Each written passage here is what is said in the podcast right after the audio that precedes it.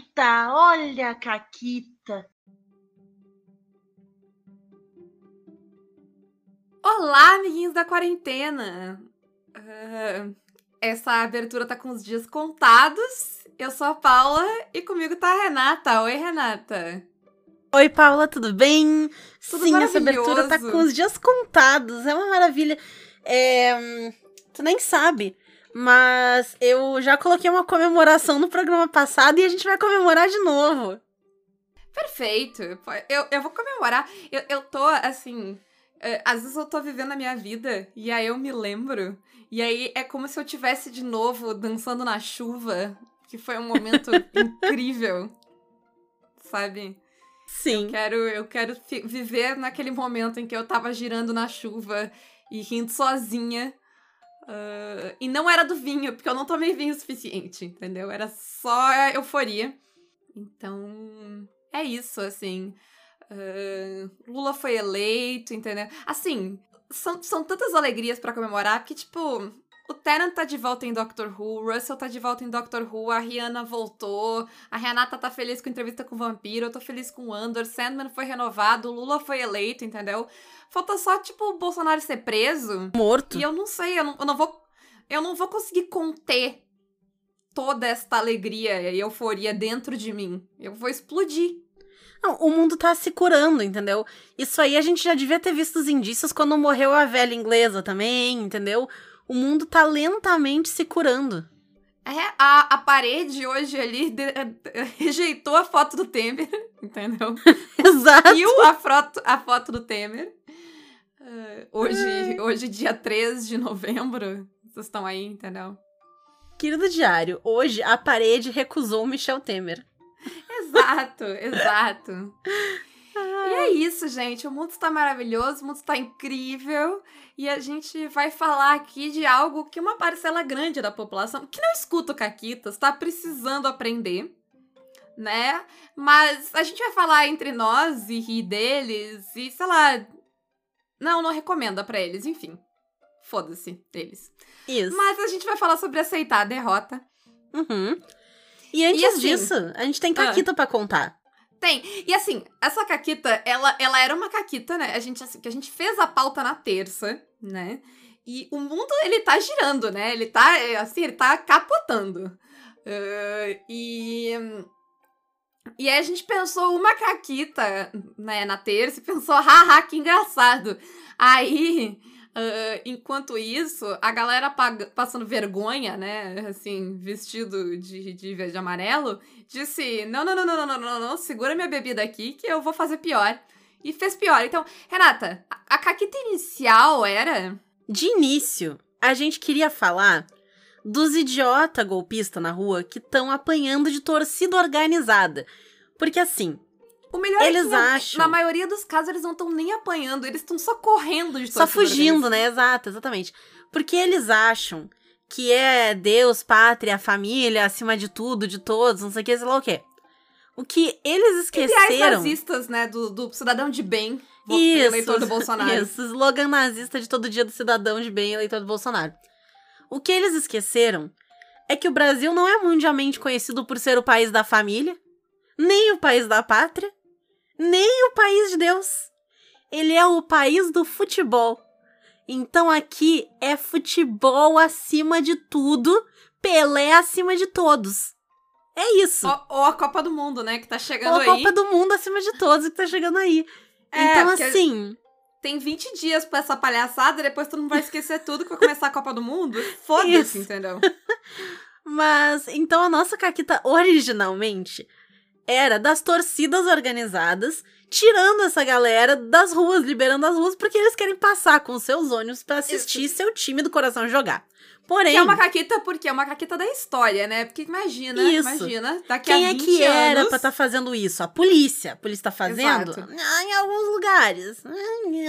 Não, mas né? imagina daqui a 20 anos, entendeu? As pessoas na escola, as crianças na escola, estudando sobre a, a 40 Não, a 35 eu acho. Uh, rodada do Brasileirão.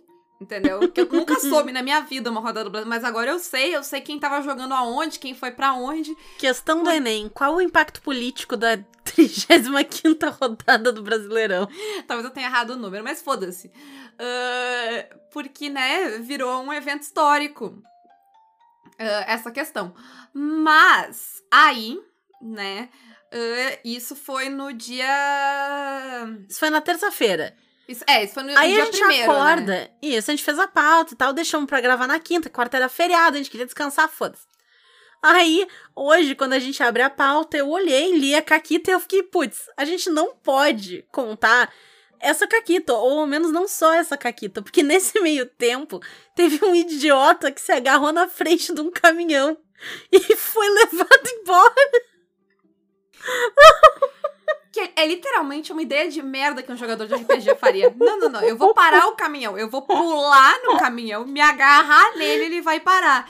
E aí ele claramente rolou um. Entendeu? E o, o, o NPC que estava dirigindo o caminhão olhou pro cara e disse: Foda-se, eu tô enxergando, entendeu? Fica tipo um, um agarradinho, um adesivo, entendeu? Tá adesivado aqui o para-brisa, foda-se. Nossa, foram tantos memes, foram tantas coisas. E, e assim, desculpa, gente, mas eu não tenho empatia com quem. Nem eu, espero que tenha se nome- cagado. Tá sério, eu não, não sou capaz de ter empatia com um indivíduo que se veste de verde e amarelo pra ir pro meio da estrada pedir intervenção militar e decide que vai se atirar e se agarrar em um caminhão. Entendeu? Tem limite pro nível de merda de escolha de merda que tu faz na tua vida, entendeu? Esse cara, ele teve tantas oportunidades pra botar a mão na consciência e pensar: não. Quem sabe não. Quem sabe eu vou, sei lá, comer um sorvete, sabe? Qualquer coisa. Não, ele tomou todas as escolhas, assim, as piores escolhas que ele podia fazer, entendeu? E voluntariamente, ninguém forçou ele, ninguém, ninguém empurrou ele aquilo, entendeu? Ele voluntariamente, tudo bem que ele foi, né, enganado por fake news e tal, mas ainda assim a escolha de pular na porcaria do caminhão foi dele. Porque ele é o único que fez isso, entendeu? Sim. E é difícil, sabe? O que, que eu vou dizer? Mas, Paula, assim, Hum. pensando quem são essas pessoas, fazer escolhas não é o ponto forte deles. Não é, não é o, não é o, o, o ponto forte deles. Mas é isso, né? Ah, o, que, o que dizer de uma galera que tentou de tudo pra roubar uma eleição e ainda assim perdeu?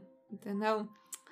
Tentou Deve de tudo não, né? Roubou. Porque o robô Exa- não exatamente, só tentou, de tudo ilegalmente, roubou. desculpa, é verdade. Tentou roubar de todas as formas esta eleição e perdeu conseguiu em várias, mas ainda perdeu. Ainda perdeu. Não, é- roubou de um nível. Gente, você tá todo mundo dizendo, nossa, foi perto. Não foi perto, caralho. E sabe. E, e um jeito que eu sei que não foi perto, caralho, é que a galera apoiadora dele, tirando o, o cara que se joga na frente de ônibus não incluso, ahn, já baixou a bolinha, porque eles sabem que, tipo, eles não têm número, não é 58 milhões, entendeu? Não, não- 58 milhões não vão vestir essa camisa. A seleção brasileira pular na frente de ônibus. É uma meia de gato pingado. O resto segue a sua vida. E é isso, gente. Então, a mensagem de hoje é aceitar a derrota, né? Ah, que é algo que tá faltando pra. Né? É, é um nível assim, pular na frente do, do caminhão talvez seja o ápice de não aceitar a derrota.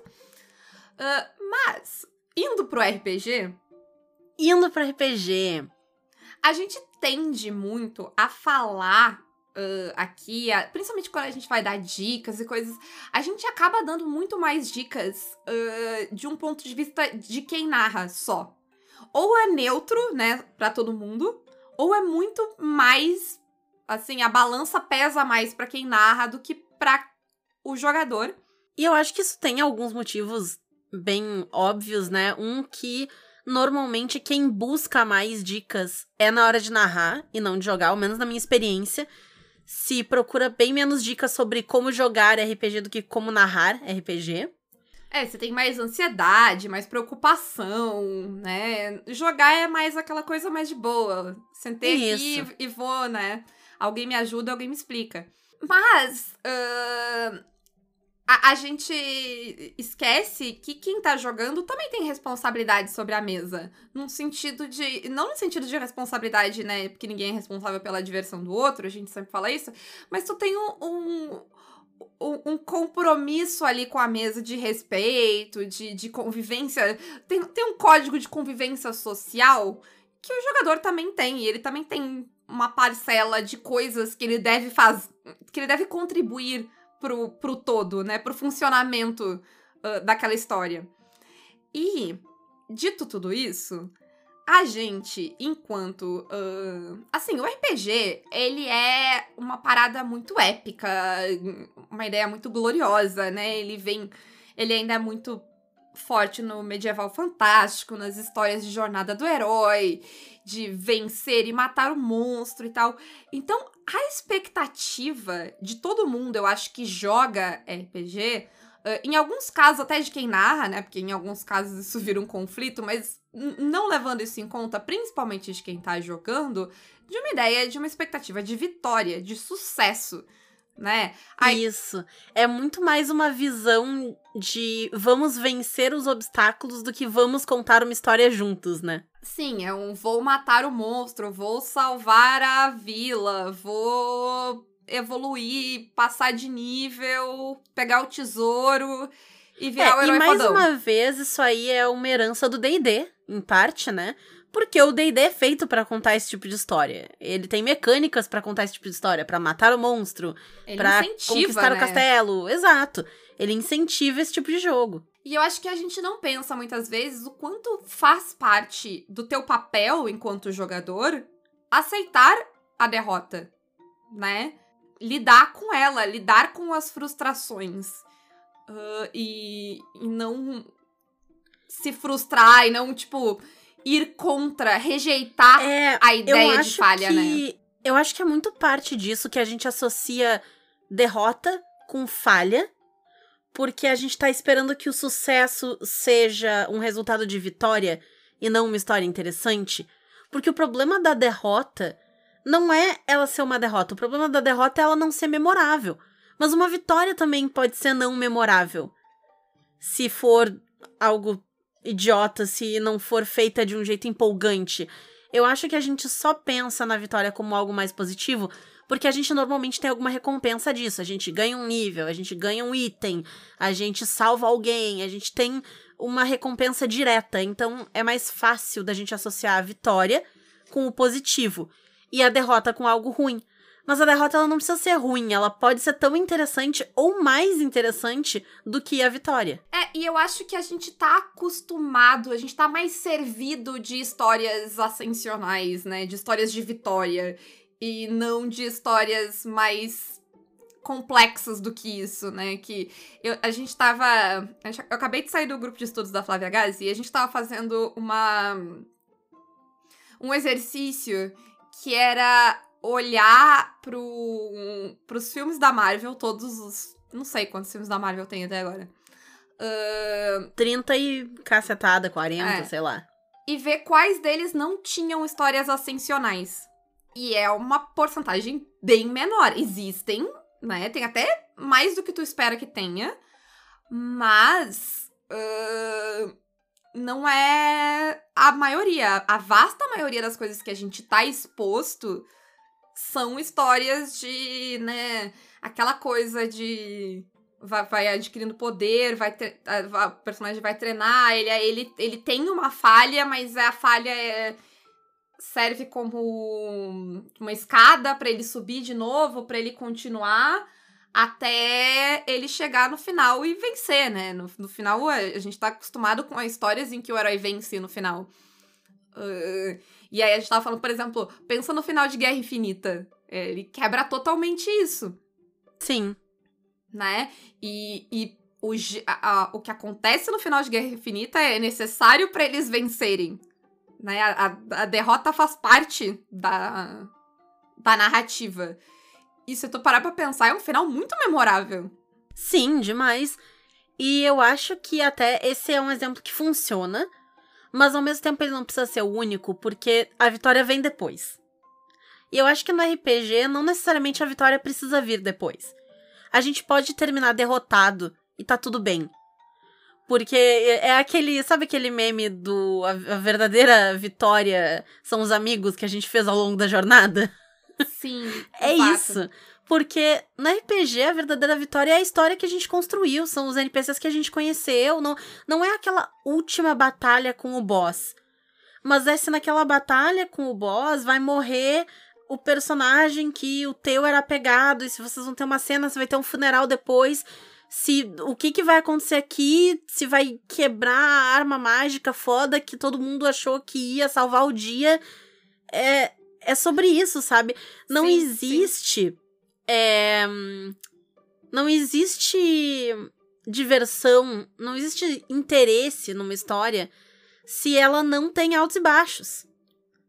E ela nem precisa ser de tudo vitória e de tudo derrota, né? Às vezes pode ser um pouco dos dois. Às vezes, sei lá, Pode. personagens foram derrotados, mas eles conseguiram fazer alguma coisa.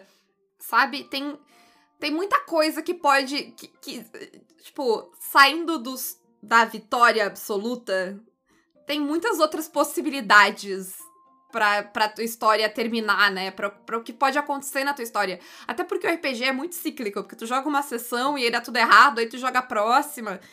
E pode ser que seja o final da campanha, mas não importa, a questão é tu tá aberto a resultados diferentes, né? Que não só a vitória. E tu aceitar, porque às vezes a gente fica insistindo, né? Não, eu, eu vou jogar até dar certo, né? Eu vou tentar isso aqui até dar certo. E aí até gera necessidades nos sistemas de tipo. Ah, por que, que eu não vou fazer, refazer esse teste 40 vezes até, sabe, até o teu sucesso? Porque eu não quero aceitar que. Não, eu não consegui abrir essa porta. Sinto muito, era uma porta muito resistente. Parte pra outra. E aí vai, sei lá, gi- girar toda uma história. Porque o que, que tinha atrás daquela porta que era tão resistente que a gente não conseguiu abrir? Sim. Além de tudo, o RPG, ele tem aquele elemento que a gente sempre fala, que é a aleatoriedade. Porque, de- assim, pode ser que tudo dê certo, mas pode ser que o dado cague tudo. Então, é. Às vezes você tem uma ideia, inclusive o pessoal que gosta de rolar atrás do escudo, tem gente que defende. E aí, assim, não precisa defender ou não defender, rola atrás do escudo quem quiser, faz o que tu quiser, foda-se. Mas- vida. É. Mas às vezes, quando a pessoa tá justificando por que, que ela gosta de rolar atrás do escudo, algumas pessoas dizem: ah, é porque se sai um resultado muito ruim pro jogador, eu posso mentir e salvar a vida daquele jogador. Por quê? Eu, enquanto jogadora, me ofendo com isso. Assim, e- e- eu, eu, eu me ofendo se tu joga.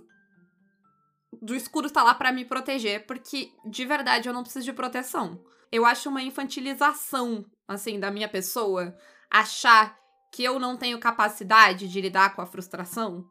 Por isso eu preciso que o escudo proteja a rolagem de mim pra que eu não saiba ela. Porque a, a, a lógica pra mim é que se a rolagem, tipo, sei lá, se a derrota for um negócio muito merda. Primeiro, por que a gente tava rolando esse dado? Né? Se. Se a gente não queria a possibilidade de derrota. Depois, sei lá, se der muito errado muita coisa, a gente pode acordar entre nós, né? Essa. Ah, tá, foda-se, vamos esquecer, vamos fingir. Todo mundo finge que não viu esse dado, joga ele longe, chama o gato. Cara, aconteceu na mesa de The One Ring que eu tô jogando lá no canal do Igor, que o Igor rolou um dado muito pica das galáxias, assim, que ia destruir a personagem da B. E aí ele pegou e ele falou, tipo, não, é, eu vou dar outras consequências, porque é uma campanha curta, entendeu? Fazer outro boneco ia ser uma mão. Não precisava aquilo. Então, ao invés disso, o Igor foi lá e, tipo, ah, não, é, então eu vou usar esses dados aqui pra, tipo, quebrar o teu escudo, fazer não sei o quê. E ele usou as vitórias dele de um outro jeito. E deu tudo certo e todo mundo ficou feliz. E a B ainda apanhou pra caralho. Sim, não precisa da, da, da proteção, né?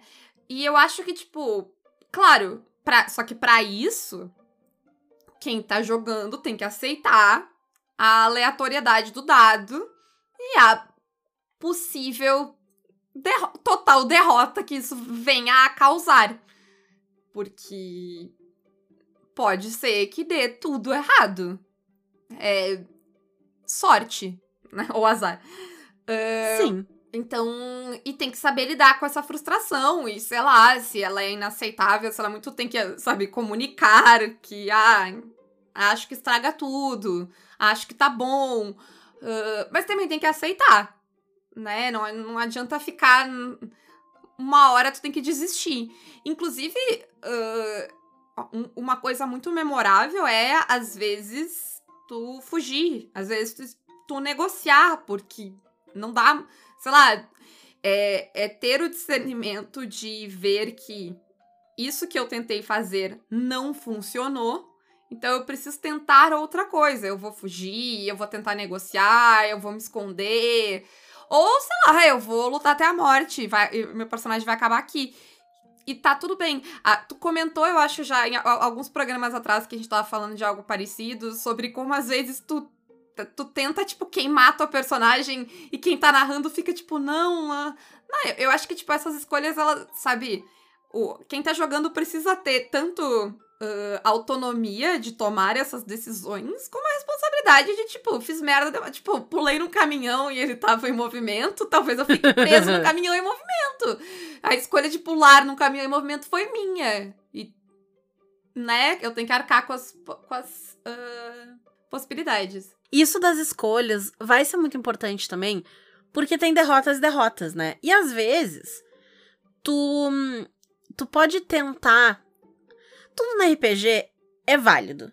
Né? A gente conversa, a gente chora, a gente pede, não, mas e se eu fizer tal coisa? Deixa eu fazer assim, deixa eu fazer assado. E eu acho que vários elementos entram aí. O primeiro deles é que, às vezes, não vale a pena ficar contestando. Porque é um negócio minúsculo que tu falhou, entendeu? Foda-se, foda-se. E quando é uma coisa maior, aí eu acho que vai depender muito. Depende do contexto, depende do personagem, depende de quem tá jogando, depende do estilo da aventura. Do exemplo que eu dei na mesa de One Ring, não fazia nenhum sentido matar a personagem. Porque seria um saco. Só daria trabalho, ninguém ia ficar feliz. A gente tá no meio de uma dungeon, um negócio lá, a gente entrou nessa torre, numa caverna, passou e foi. E a gente tá lá. Como é que ia outro boneco chegar? Ia ter que ser um negócio muito, ó, oh, me perdi, vim parar aqui dentro, no meio do nada, que coincidência, ajudarei vocês numa missão que nem era minha para começo de conversa. Ia ficar um troço cagadíssimo.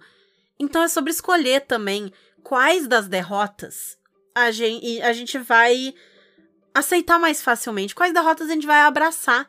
Eu acho que tem muito também um pensamento que às vezes as pessoas não têm, que é como eu posso usar essa derrota.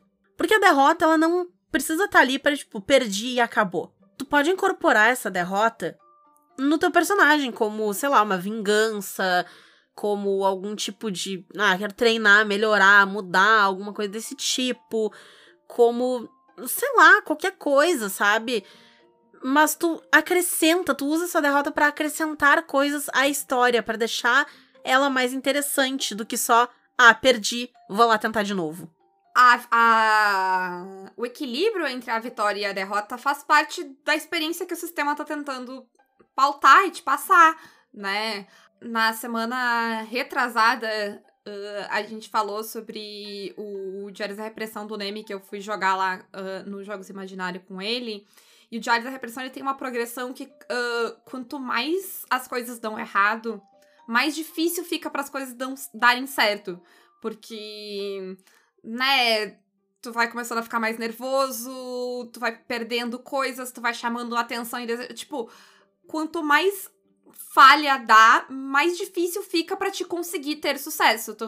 Isso é absolutamente intencional do sistema, porque no instante que uma mínima coisa dá errado, desestabiliza tudo. E começa a virar um desespero. Rolar dados vira um desespero. Mas a intenção é que rolar dados seja um desespero. É que as tuas ações se tornem cada vez mais erráticas e. Uh, desesperadas, né? Não tenho, não tenho outra palavra melhor. Uh, então, é um jogo uh, que não é uma experiência, né? A intenção não é ser uma experiência divertida de jogar. E é uma experiência de frustração, de falha, de dor, sofrimento e desespero. Mas essa é a intenção, essa é a história que está sendo contada. Do mesma forma que a tua probabilidade de sucesso jogando um sistema de Cthulhu e um D&D são completamente opostas. Ou jogando um PBTA são completamente opostas, porque a intenção, a quantidade de vezes que tu vai falhar uh, também faz parte né, da intenção do sistema.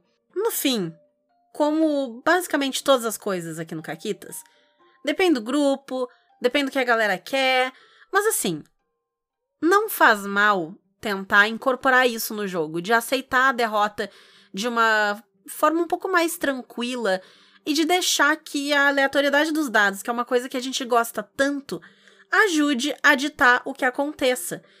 E a gente tá falando aqui bem voltado ao jogador, mas eu lembrei de uma, uma situação que aconteceu com o narrador. Como quando tu destruiu o personagem do Igor naquela mesa do lobo de Deadlands. Sim, sim. Release the Igor's Cut. Release the Igor's Cut. Porque às vezes, quando tu tá narrando, tu também é derrotado de uma forma abismal e tá tudo bem. Pode ser que, sei lá, se tiver algum artifício nesse sistema que o vilão volte de alguma forma. Pode ser que não, e ele só seja derrotado. Pode ser que tinha um outro vilão maior por trás. Pode ser tanta coisa. Pode ser que matar aquele vilão agora solte um mal terrível no mundo, porque aquele vilão tava segurando esse negócio. Foda-se, entendeu? Incorpora. É sobre não só aceitar, mas incorporar essa derrota. Tu aceita ela, no momento que tu aceita ela, ela é parte da tua vida, né? Ela deixa de ser um problema, porque a, a questão da derrota é que ela não tem solução, né? Acabou, derrotou, segue a vida. E aí ela faz, vai, vai fazer parte da história, vai levar para outras coisas, vai se tornar algo interessante. E eu acho que é, esse é um conselho bom, né? A gente brincou no começo sobre as pessoas que não aceitaram a derrota na eleição, uh, porque, assim, gente, é bom rir de fascista, tá? Ajuda, uh, poder deles, uh, mostrar o quão ridículos eles são. Mas eu acho que é um conselho bom para a vida de todos nós, assim. A gente, de tempos em tempos, precisa aceitar derrotas e seguir em frente, desistir de coisas. Uh, e não só as histórias uh, que a gente conta são muito ascensionais, como o capitalismo é muito ascensional, né? E então a sociedade que a gente vive, ela, é, ela quer sempre que a gente seja melhor, mais foda. Tá aí os coaches, né, que não. Uh, não escondem essa, essa necessidade de tudo estar sempre melhorando e ser melhor e comprar mais e a, tu tem que ser promovido na tua carreira e a gente nunca nunca pode dar errado nada, principalmente se tu não é um homem branco, cis hétero, né, que uh, é ensinado a é, eu, eu sempre lembro de um de um TED Talk que eu vi que ele a moça fala sobre como a gente acha bonito e bate palma quando os meninos chegam para casa com os joelhos todos ralados porque eles caíram e a gente repreende as meninas porque vai ficar feia de saia. E, e isso a gente internaliza, né? Sim. E aí a gente não tenta porque a gente não sabe lidar com a derrota. Então aprender a lidar com a derrota é algo que todo mundo precisa o tempo todo. Nem tudo dá certo, é impossível. Então, tudo bem, às vezes dá errado e a gente chora, a gente fica triste, né, Renata? A gente come doce ouvindo aba. É. E depois, na segunda-feira, a gente vai trabalhar e quatro anos depois a gente ganha a eleição. E... É, eu tava, né, voltando pro papo sério, eu tava comentando disso que lá em 2018, quando a gente perdeu miseravelmente, é, pra, né, pra grande máquina das fake news e do antipetismo desvairado que acomete este país, eu fiquei triste e eu protestei muito antes. Eu fui em vários protestos contra o Bolsonaro, no ele não, de adesivinho e tudo, sabe? Eu protestei muito antes. Mas depois que ele foi eleito, é, eu não protestei diretamente, eu protestei mais pra frente. Né, depois que ele fez várias merdas e o tal. governo, eu não protestei a eleição. o governo, exato.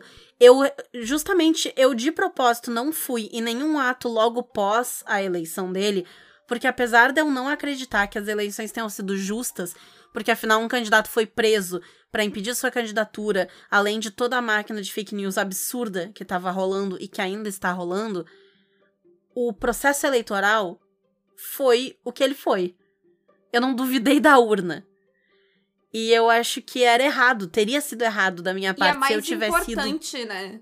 Exato. Legitimar a urna em- nesse momento é muito importante. Porque Exato. a gente precisa do processo democrático. Por mais falho que ele seja, e ele foi falho de novo dessa vez, porque, tipo, teve muita treta de voto.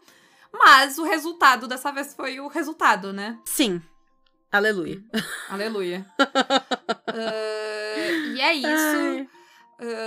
Né? A gente precisa aceitar derrotas, escolher as nossas batalhas. E quem quiser continuar lutando com a gente e aceitando derrotas e depois fortalecendo pra ganhar quatro anos depois, vem ser um mecenas do Caquitas pelo Apoia-se PicPay ou Padrim e também nos apoiar pelas lojas Retropunk com cupom Caquitas10 e Forge Online com cupom Caquitas5.